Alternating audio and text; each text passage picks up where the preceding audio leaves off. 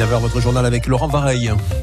Et on se dirige vers la circulation. C'était difficile sur la voie Matisse tout à l'heure. Ça l'est toujours, sortie Rennes-Jeanne de la voie Matisse à Nice, euh, toujours fermée suite à un accident. Et puis quai des États-Unis également fermé à Nice pour les commémorations du huit mai. Un météo, c'est couvert aujourd'hui. Temps bien mitigé, euh, aussi bien sur le bord de mer que euh, sur les hauteurs, grisaille, humidité qui viennent gâcher un peu le plaisir de ce printemps. Euh, seize à dix-huit degrés ce matin, on ira jusqu'à vingt-deux dans l'après-midi. Hier, c'était jour de finale de Coupe de France. Et voilà ce qui s'est passé, Adrien, vers vingt-deux heures, un petit peu juste après vingt-deux heures. Nous sommes au début de la deuxième mi-temps. Ludovic Blas, c'est parti, c'est marqué. Plein axe, le F C Nantes ouvre le score. Après moins d'une minute de jeu, dans cette seconde période, il fait exploser. Le but nantais sur pénalty qui crucifie les Aiglons qui seront ensuite, allez, on, le, on l'avoue, hein, inefficaces, trop brouillons et incapables de marquer. Défaite amère pour l'O G C Nice à la sortie des vestiaires. Le coach Christophe Galtier à la tête basse. Évidemment que les têtes sont lourdes, les joueurs sont tristes. Tristes pour eux, pour leur famille, pour le club, pour les supporters qui sont venus nombreux. Mes joueurs ont fait un beau parcours. On n'a pas fait une grande finale, mais on a la possibilité, à travers le championnat, d'aller chercher une place européenne. Et on va tout faire pour... Donc remobiliser, regarder la fraîcheur physique, la fraîcheur mentale, faire en sorte d'être performant face à Saint-Étienne dès mercredi. Alors jouer à fond la fin du championnat, on l'entend, d'accord. Mais hier, pour tous les supporters niçois, à l'instant présent, ben, il y avait forcément une lourde déception. Exemple pour les vingt-trois mille supporters du Stade de France.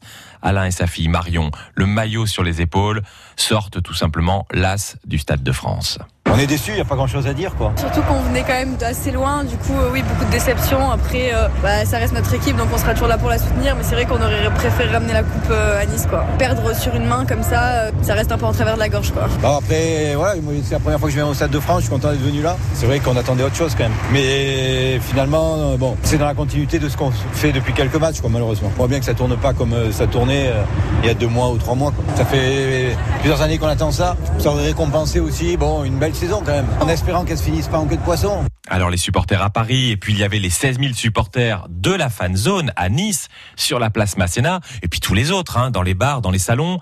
Alban était dans Nice. Allez, il est positif et il est fair play. On a perdu le match, on a perdu la finale. Malgré tout, on a donné tout ce qu'on avait. On est des, des supporters, on soutient notre équipe jusqu'à, jusqu'à la fin. On est heureux de ce qu'on a donné. On a perdu, bravo aux Nantais. Ils ont donné tout ce qu'ils avaient. Bravo à eux. Félicitations, vraiment. Vous avez fait un beau match. Vous avez dominé la, la partie. Et on va viser le podium de la Ligue un pour essayer de jouer l'Europa League. Et puis, euh, on verra l'année prochaine. Voilà, et regardez vers l'avenir, la bonne attitude de Alban. Et pourquoi pas, en effet. Surtout si le gym réalise une belle fin de championnat. Il y a encore des chances d'accrocher cette fameuse place européenne. Et ça commence donc mercredi avec le match contre Saint-Étienne. Et bien tiens, notez que sur Twitter, on mmh. vous a quand même posé la question, est-ce que le championnat peut racheter cette finale perdue? Plus de deux cent trente votes pour dire tout simplement, dire non à quatre-vingts pour cent. Non, le championnat ne rachètera pas cette défaite. Alors l'O G C Nice qui perd, hein, Laurent, mais le Canet en volée qui gagne. Hein. Et les filles du Canet qui ont en effet remporté leur troisième et dernier match hier soir à Mulhouse et qui deviennent championnes de France, un titre qui arrive quelques semaines après celui de la Coupe de France.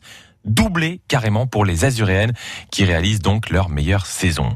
Et puis on suivra tout de même d'autres rouges et noirs cet après-midi. En rugby, les Toulonnais du R C T vont tenter de se qualifier pour les demi-finales du challenge européen. Les Varois sont opposés au London Irish et c'est à treize heures trente. C'est la bonne du huit mai aujourd'hui. Pour commémorer la fin de la Seconde Guerre mondiale, à Paris, Emmanuel Macron déposera la traditionnelle gerbe. Ça sera à onze heures sur la tombe du soldat inconnu. Dans le département, de nombreuses cérémonies.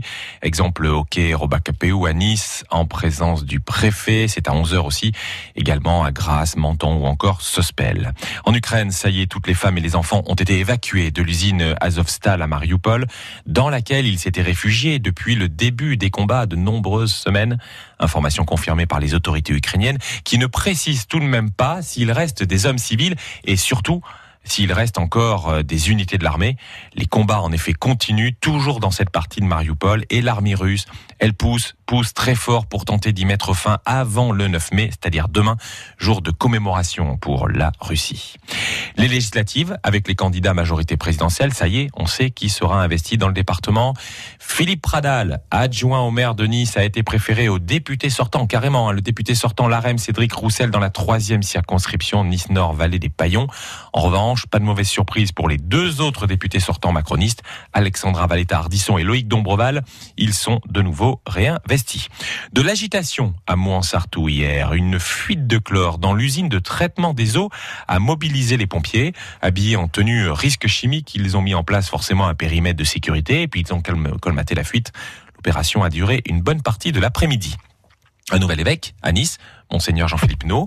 Il remplace André Marceau, parti à la retraite. Jean-Philippe Naud sera installé cet après-midi à quinze heures trente. Ça se passera dans la cathédrale Sainte-Réparate, dans le Vieux-Nice. L'opéra tente de vous séduire et vous ouvre ses portes. C'est en effet l'objectif de l'opération Tous à l'Opéra. C'était hier la quinzième édition. Le but, attirer un public qui ne vient pas d'habitude. Alors hier à Nice, pour la tragédie de Macbeth de Shakespeare, tout était gratuit et surtout, tout était ouvert. Répétitions, coulisses, décors, et cetera. En clair, on vous dévoile ce qui se passe à l'opéra. Question de vous dire que ce n'est pas si compliqué que ça, que c'est accessible et qu'en fait aussi c'est passionnant, comme nous l'explique Philippe Rossi, c'est le chef constructeur des décors.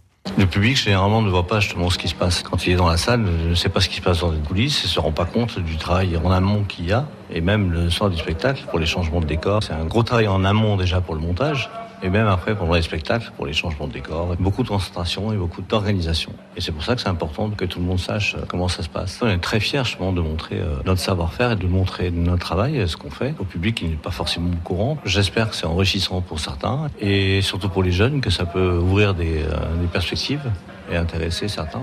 Voilà, et pour ceux qui ont manqué cette journée porte ouverte gratuite, pas d'inquiétude, il y en aura une autre l'année prochaine. Hein. Alors en ce moment, Villefranche-sur-Mer accueille tout ce week-end la Rade Classique. C'est une course de côte dans la montée de la Turbie, une course de voitures anciennes. Alors hier, c'était l'explication sur le bitume. Et aujourd'hui, dimanche, on est un petit peu plus calme avec l'exposition des véhicules. Ça se passe à la citadelle de Villefranche-sur-Mer.